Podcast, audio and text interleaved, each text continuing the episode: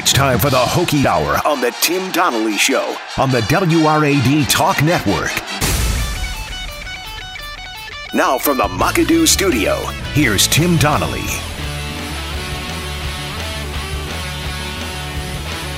Welcome back. Tim Donnelly Show here on the Talk of the New River Valley, WRAD 101.7, 103.5, 1460 AM. Do want to remind you if you miss any part of the Tim Donnelly Show, the Tim Donnelly Show podcast is is available everywhere podcasts can be found. We post links on our Facebook, we post links on our Twitter as they are posted each day. Um, but also, you can just go anywhere podcasts can be found Spotify, Apple, all that jazz um, and search for it. Just WRAD, Tim Donnelly Show, a bunch of buzzwords will all end up in the exact same place. So we would uh, appreciate it if you do that. Uh, it is Hokie Hour, and, and there have been some things coming from John Iezzi, the director of recruiting for the Hokies. Uh, but before we get to any of that, we got to get you set up with the top four. Uh, this is Top Tuesday. Oh, no, it's wait, Top Tuesdays. Me. Excuse me, stop that. We haven't whoa, gotten everybody whoa. covered yet. Whoa. So so let's stop right there and make sure you're covered. We can't be we can't be moving on until you're covered. It's got you covered. No one has time to catch all the games. Don't worry. Tim will get you covered. Well, the XFL had an excellent run of an unblemished reputation for all of one weekend. The XFL Wildcats, first of all, it is a complete travesty that you can name your team absolutely anything and you name your team the Wildcats. But secondly, they have already fired their defensive coordinator and linebackers coach, Pepper Johnson, a guy that has an extensive career coaching in the NFL, mostly as a defensive line coach. It took them a single game against a June Jones led offense for them to decide that Pepper Johnson is not the one they want running the defense. And on top of that, Anthony Johnson, who is their team captain, no relation to Pepper Johnson, is their team captain and also one of their main marketing center points, tweeted out free agent with an exclamation point. So the LA Wildcats might be without both their defensive coordinator as well as one of their premier defensive players, and they've played one game. The XFL has to be worried because stuff like this could threaten the legitimacy reputation of your league if you're willing to throw out work like that. There's a reason why NFL coaches have long leashes. It's because they put in work investing in coaches and players. The XFL should at least make it seem like they do as well. Uh, in the college scandal side of things, NC State has come out and says they don't deny that an assistant coach received $40,000 from an assistant, cons- an Adidas consultant, excuse me, uh, in November uh, of 2015. But, but, they don't agree that that money was then passed along to Dennis Smith Jr. because I guess Adidas is in the business of just paying assistant coaches now. Uh, NC State, you cannot take a leak on me and tell me it's raining. Uh, moving right along, Mike Bolsinger. How about this one? Mike Bolsinger, in the final appearance of his Major League Baseball career, came on in relief against the no good, dirty, rotten, cheating Astros and gave up four runs, four hits, and three walks in just a third of an inning against the cheating Astros. And guess what? He was sent to the minors and never brought up to the majors ever again. So, guess what? He is suing the Houston Astros for ending his career. And guess what? I'm on his side. There is no reason that a player whose career was ended because of the no good, dirty, rotten, lying, cheating, stealing Astros shouldn't get some kind of compensation from those very same Astros. If you're going to cheat and you're going to reap the benefits of cheating, such as World Series rings, such as long playoff runs, such as gigantic contracts. If you're a player that cheats and converts that into a $100 million contract, then you should have to deal with a guy like Mike, Mike Bolsinger saying, Guess what, guys? I'm coming for my money and I want it all. Uh, in the ACC basketball last night, number seven Duke beat number eight Florida State 70 to 65. Duke has some Virginia Tech with NBA player like feels, meaning They are so young and they were so much learning to play alongside each other early on in the season that you should be able to expect them to get better and better, just like we do with Virginia Tech and all of those freshmen. The difference being Duke's base talent level might be a tad bit higher based on the fact that they're all five star recruits. And when it's a little bit higher, maybe the fatigue doesn't hit them as hard, the freshman wall doesn't hit them as hard. I'd expect Duke to be able to do some big things down the stretch because I was really high on Florida State, and they just looked like the second best team on the floor last night. John Iezzi, the director of recruiting for the Virginia Tech Hokies, appeared on the Sons of Saturday podcast, and he had some cold glasses of water to the face for Hokie Nation. The quote or the the segment of the show that really took off is that two recruits mentioned explicitly that they were contemplating not committing to Virginia Tech because of negativity on social media, negativity that they heard from the fan base. I will tell you this much. You're never going to quiet everybody, control what you can control, but that is the cold glass of water to the face that the Hokies and some Hokie fans needed to hear. And then lastly, Bill Self, second youngest to 700 wins in the history of college basketball as a coach. In the article on ESPN.com, absolutely no mention of the fact that Kansas and Bill Self received notice of level one violations, and it needs to be mentioned. There you go, everybody. That's got you covered. Now that we've gotten you covered, we can get into what I was going to get into before we got you covered, which, of course, is the top four. It's Top Tuesdays with Tim Donnelly.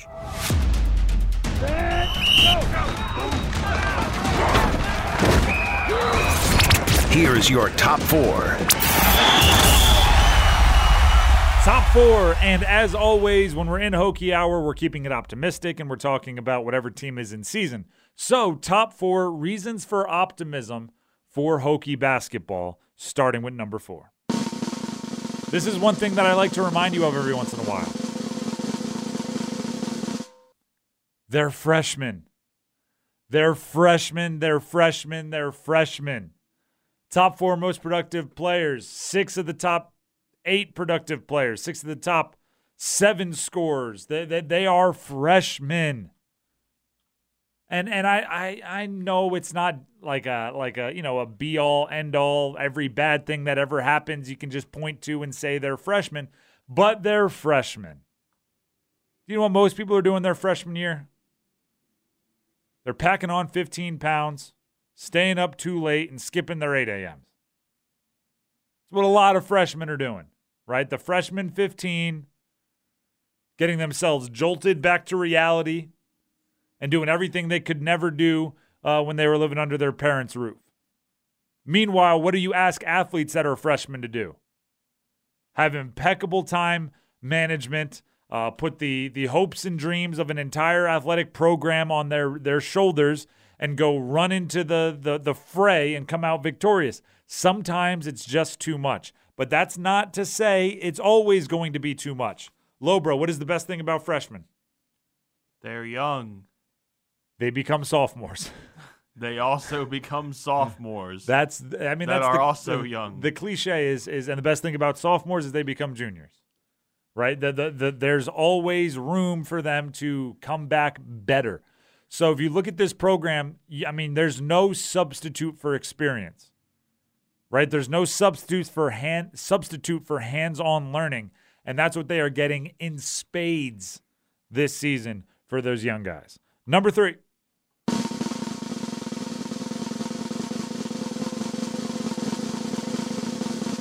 Tyrece Radford. I'm still still blown away by what Tyrece Radford can do. The fact that he can play the style of play that he plays at the level that he plays it, against the competition that he plays against, and and he can flat out rebound and defend and score and slash and not even need a, a three point jumper. He doesn't take very many. At six feet one inches tall is absolutely unbelievable. Um, you know, if you're looking for a a surprise of the season, I would say Tyrece Radford is that guy. Uh, the redshirt year played all for him. He, he's really, really good. Go ahead and give me Tyrece Radford as number three. Number two.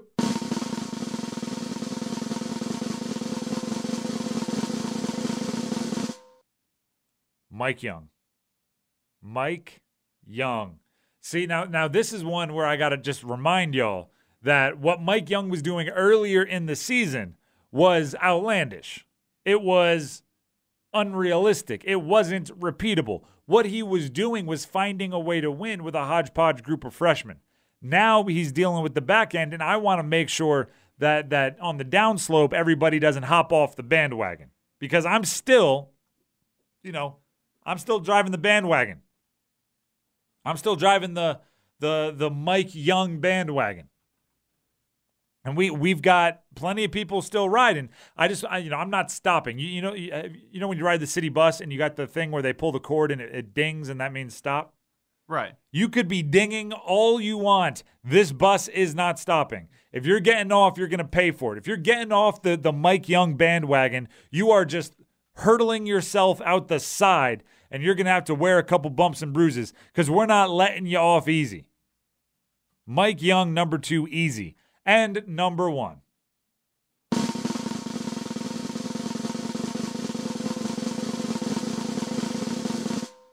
Landers Nolley. Landers Nolley. Back at the number one spot after about a month away. 29 points in, in his most recent game. And he wants the big shot. I don't care how bad of a shot you think it was, you're wrong. He wanted the ball at the end of overtime in a game winning situation to take the jumper to win the game. You gotta want that if you're Landers Nolley.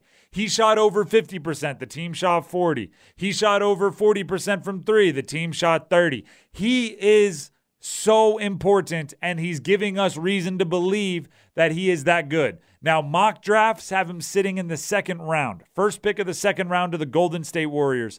I believe if he comes back, he will increase his stock, but I cannot knock him if he does leave. If he doesn't, however, watch out next year. Landers Nolley might be one of the best players in the entire country. That's the top four when we come back. John Iezzi, director of recruiting of the Virginia Tech Hokies, was wildly candid on the Sons of Saturday podcast I have a couple clips I want to play for you. Stick around. Got something to say? Why don't you just say it? Call in now 540 639 4900. Say what? Bring your opinion. Yeah, well, you know, that's just like uh, your opinion, man. But be sure you can back it up. Back this thing up. Calm down, we're backing. More of the Tim Donnelly Show next on WRAD. Welcome back into the Tim Donnelly Show. Talk of the New River Valley, WRAD, 101.7, 103.5, 1460 AM. Shout out to the guys over at the Sons of Saturday podcast. They got an unbelievably candid conversation from John Iezzi, director of recruiting at Virginia Tech. Seems like they may have had a, I don't know, a friendship relationship with the guy, but they got him to answer questions that that you just don't get someone within an athletic program to answer very often. Um, so we have a couple clips from the answers there and, and the Sons of Saturday. As I said, uh, uh, check out their podcast, listen to the whole thing, get all of the context that you want. I just picked a few clips that, that we want to talk about here.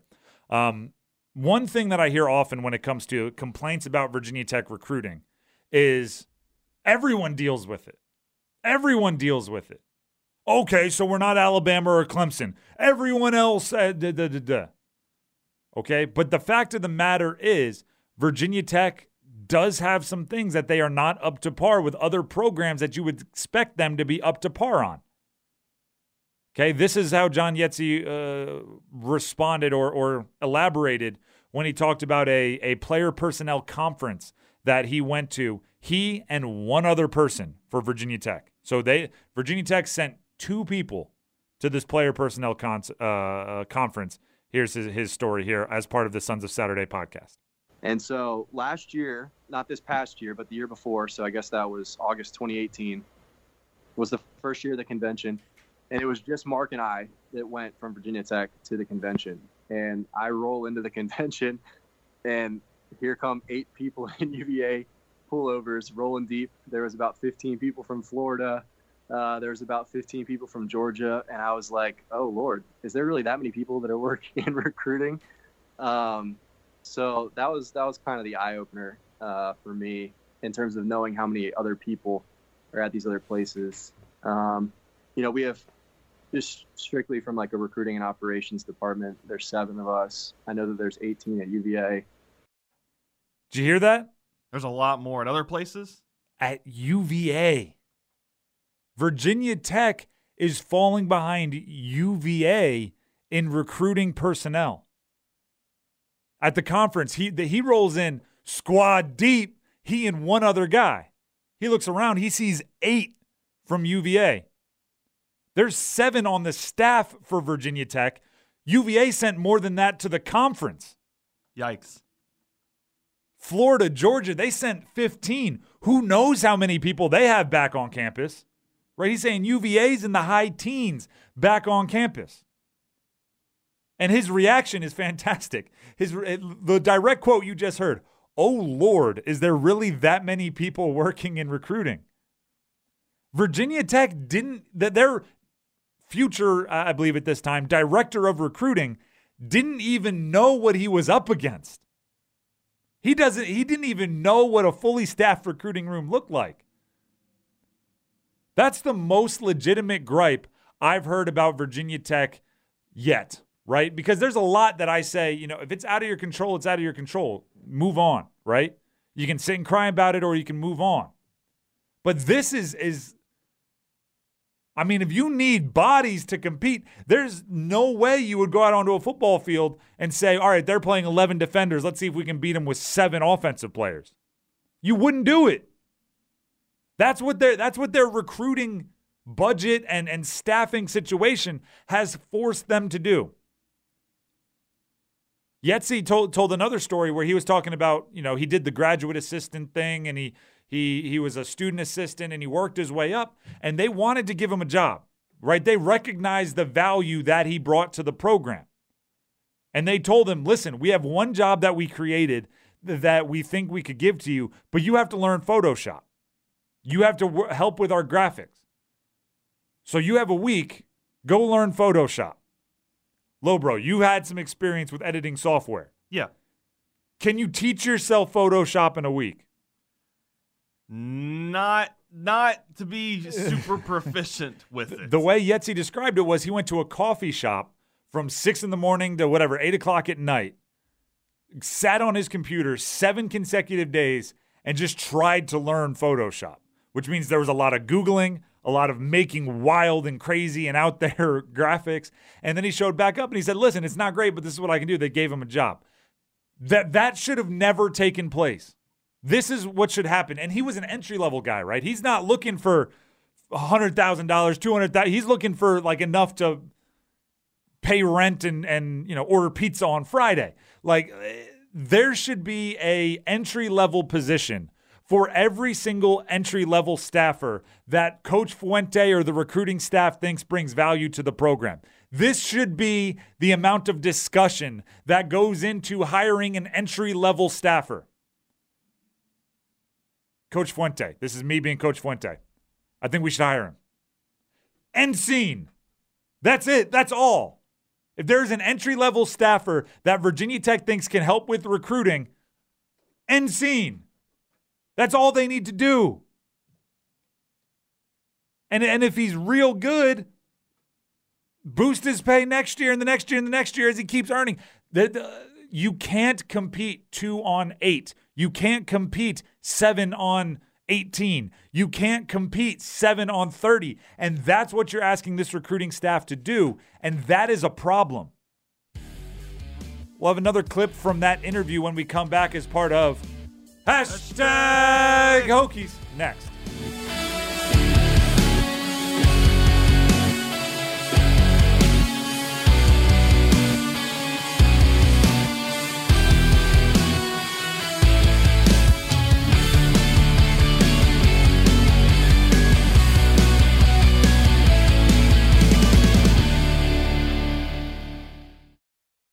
This is the Tim Donnelly Show. WRAD 101.7, 103.5, 1460 AM.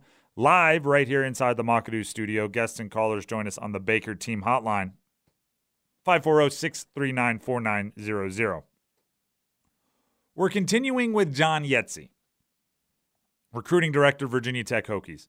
Uh, and it's a it's an interview that he had with the Sons of Saturday podcast. Want to give those guys all the credit. They were the ones that coaxed the the candid conversation out of Iezzi. Um, but this one specifically plays into one of Hokie Nation's favorite topics, which is other Hokie Nation members on Twitter, and that's why it fits right into our hashtag Hokies segment. Uh, John Iezzi uh, talking about fan base, talking about uh, social media, talking about recruiting, had this to say. And then you look at all these other reasons uh, as to why it really was the year from hell. Just being, you know, explicitly point blank, quite uh, completely honest. The wrong like, clip, wrong clip here, wrong Oh, clip here. okay. Uh, go ahead and play clip number three. Sorry, I should have should have teed you up on that. It's all good. The other perspective of this is like the recruiting aspect of it, right? Where just to be completely honest, like we had two situations this past year where recruits explicitly referenced our fan base as reasons why they weren't committing to Virginia Tech. Like one kid, we overcame it, and he's committed to us and signed with us, and one kid, we were never able to get him back on campus. Now, this gets complicated, right? One, you have to think of the motivation for saying this. Consider the source, right? John Iezzi is the director of recruiting. They missed out on a recruit.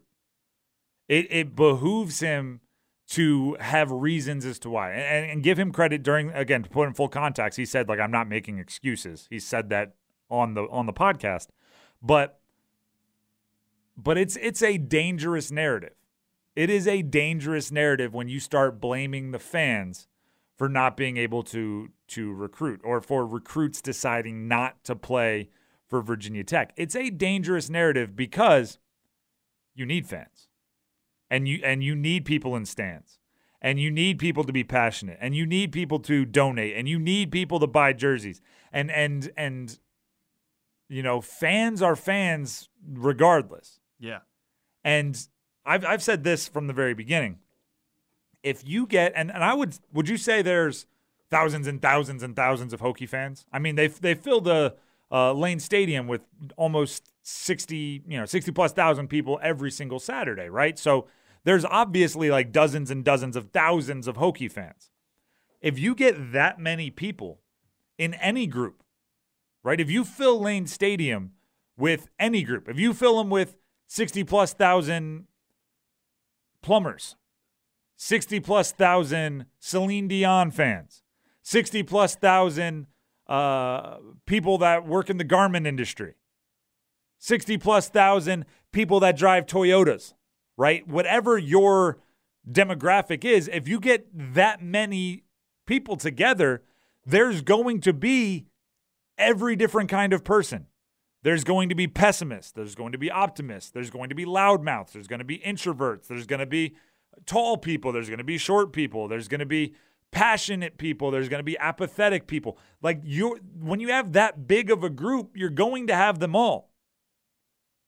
When you have 100,000 Hokie fans, 200,000 Hokie fans, whatever number you want to pick, there's going to be some that are tried and true, maroon and orange, and and you Coach Fuente could, you know, kidnap their dog and they'll still be saying Coach Fuente is my coach. But then there's also going to be the group that just looks at life differently. Maybe they're beaten down. Maybe when they watch Winnie the Pooh, they identify more with Eeyore. Right? There's there's going to be that batch of people that when they go into work every day, they're not saying, What a wonderful day of work. They're going in saying, Oh, another day. And those people are going to be on Twitter too. And those people are going to see the recruiting rankings too. And those people are going to have every bit of access to the program as anyone else. And they're almost just as important as anyone else. They are just as important as anyone else. Their money spends the same way as everyone else. Right. I mean, we do talk about sometimes like the reactive fans, the toxic ones, and things as The, well. the the things that I will bash you on is is if you're saying personally negative things, right? If you're if you're letting it get beyond football or basketball or whatever the sport is and getting into you as a person do this, you look this, your family, like if you get personal, I got no time for you. Got no time for you at all, and I'll put you on blast. Uh, and the other thing is if you are adding the, the recruit. A recruit, if you're going to say something negative about a recruit, there's no reason for you to knock on their door and read it to them, which is what you're doing when you tag them in, in posts. Now, is this happening fairly often where people are being being like There are negative people on there are negative people on on yes, and there are mean people and there are angry people and there are people that are, are jealous of these kids like but like I said when when you have we'll use 10,000 as the number but it's probably closer to 100 if you have 10,000 people you might have 900 or excuse me 9,900 awesome people right? Which is what I think Hokie Nation is. But those 100 are going to be able to get their opinions heard right? They have Twitter. And those crazy negative ones are the ones that you're gonna probably stick out more to you. You know, and and it and it can like it can happen. It can happen. So there's two sides of this. One if you have a recruit that before they even commit is worried about what twitter will say if things don't go well i'm not sure that recruit is mentally ready for big time college football you have to be ready for people to yell things in your face in the stadium. You have to be ready for people to tweet negative things about you. You have to. Absolutely have to. And, and if and if you're already sensitive about it, you got some growing up to do before before you can really play at this level. Because it's going to get meaner, it's going to get angrier, it's going to get more negative. I also would rather have someone who who doesn't really al- allow those negative thoughts into their head, right? Um, I, I say this all the time, like the Alabamas and Clemsons of the world. How in the world did they recruit um, over five stars, right? If you have a five star running back that's a freshman, how the heck does Alabama and Clemson get another five star running back in the very next recruiting class to sign up to be there, knowing he might sit behind one of you know the 10 other five stars in, on the planet right now for the next three years. I, I never got that. But the thing that's always been brought up to me is those guys th- are so confident in themselves they think oh there's a five star above me but i'm better than him. Of course i'll go to alabama. I'm going to start as a freshman.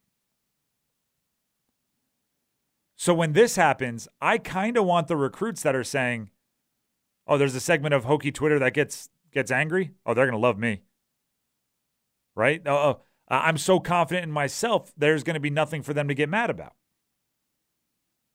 And then lastly, this, and this is a lesson that took me a while to learn. And it's, I mean, I'm not even saying I completely learned it, it's still a work in progress. Control what you can control. It's cliche, it's boring, it's coach speak. Control what you can control.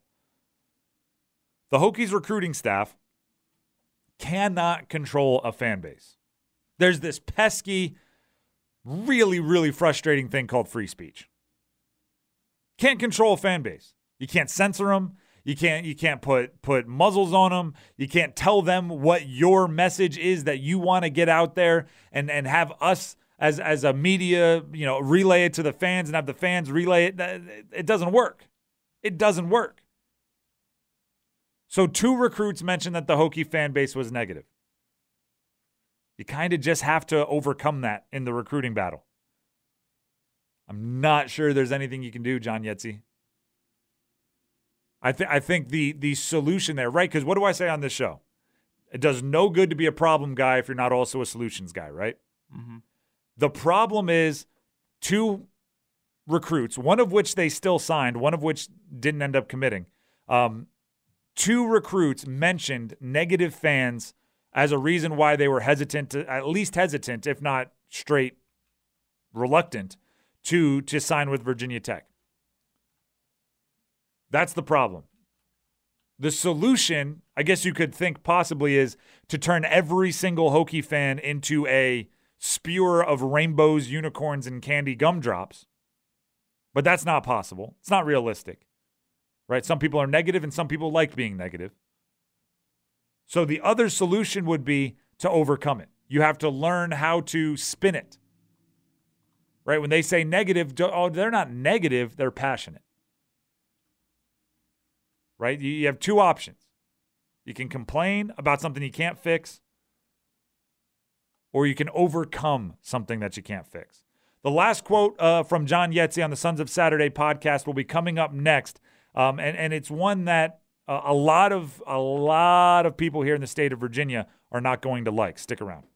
Hokie News. Hashtag Hokies. ACC News. A team like Duke, who went on to lose to everybody by a billion. An opinion. This year is finally the year where this program is without a doubt Justin Fuente's program. More of the Tim Donnelly Show next on WRAD.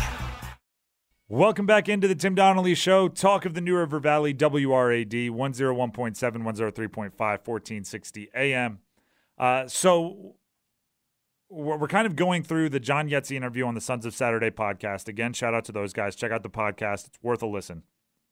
Um, John Iezzi, director of recruiting, and he's talking about he was asked point blank. And again, these are the questions that most of the times won't get answered. So it, it, credit to them for getting that. Uh, um, for getting that that the the candid nature responses. Um, basically why was this recruiting class so bad, right? We, we've all chronicled it. We've talked about it here on this show. One of one of, if not the worst recruiting class in Power Five. Here's what one of the reasons John Iezzi responded with. And then you look at all these other reasons uh, as to why it really was the year from hell. Just being, you know, explicitly point blank, quite uh, completely honest. Like we did not like the state of Virginia last year like to us, there was seven kids in the state of Virginia that we felt like were good enough to play for us, and obviously we didn't do a good enough job of signing those seven kids. Um, but we thought there was only really seven. Like when we're recruiting right now, looking at it from the perspective of does this kid help us beat Clemson? So here's the deal. First of all, I love that last bit. I want to give Iezzi credit. Does this kid help us beat Clemson? Love that. Because you were saying, like, you know, I think a couple days ago, like that should be your goal. Right? Every year. Every year. The, the, why are you playing if you're not trying to win a conference championship and you can't win a conference championship in the ACC without going through Clemson? So I love love love love capital L O V E that they're recruiting with that on their mind, right? With that on their mind of of how can we beat Clemson? Will this player beat Clemson? And he goes on to say, you know, maybe this player won't help us beat Clemson in a year, but maybe they will four years from now. Does he have the upside? They look at that. But the other thing is what he said at the beginning, right? Which is they didn't love the state of Virginia. They felt there were seven players in the state of Virginia that were worthy of being signed, and they didn't sign any of them. And maybe that's why you see him going into places like Texas, because I guess they're saying due to the size and due to the, the nature of Houston football, Texas never has a down year, right? Florida probably doesn't ever have a down year. But I'm going to make an argument here. I'm, I'm going to I'm going to make an argument here. Virginia never has a down year. You can win if you just win Virginia every single year. I guarantee that. We didn't love the state of Virginia. You should love the state of Virginia every single year. If there's seven guys, get a couple of them. And I'd argue there are more. You you would be you would have a very very extremely extremely difficult time convincing me that between the powerhouses such as uh, you know Northern Virginia, you you start looking in the Chantilly Centerville area, the 757, Ocean Lakes, Oscar Smith, right? You start looking at the 804 that you would only find seven players that can help Virginia Tech? Seven? Again, consider the source, right? When, when you don't end up with any players from the state of Virginia or one player from the state of Virginia, like Virginia Tech did, it's wise not to come out and say there were 37 major prospects that we thought like it's wise to, to limit that number uh, and they're not going to advertise if they missed out on 30 guys. But I don't think downplaying this, the talent in the state of Virginia is ever a good move. High school coaches listen to that. I don't think downplaying the state of Virginia is ever a good move for a school that should own the state of Virginia. Right? Even even if what he's saying is true, and it was a significantly down year in talent, and they, and and it was seven guys that they thought were were worth the pursuit. If you're Virginia Tech, you should snag more than more than one of them.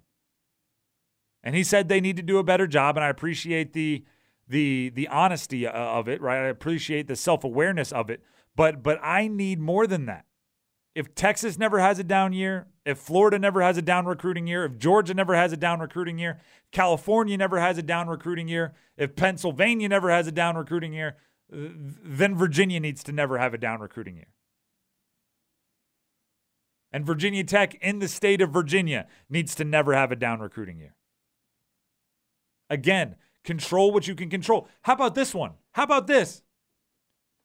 If if if Virginia only has seven, go to North Carolina.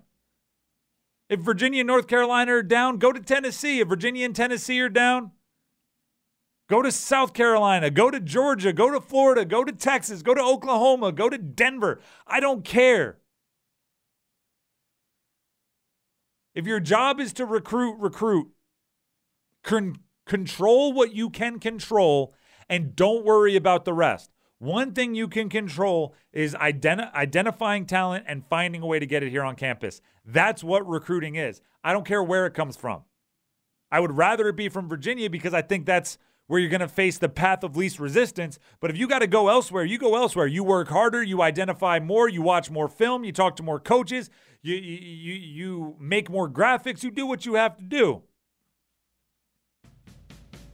I know there's a difference between a reason and an excuse. And some of the things that were said in that interview by John Iezzi on the Sons of Saturday podcast were reasons, but some of them are getting dangerously close to excuses. Let's take a break when we come back. More of the Tim Donnelly Show. Top five next.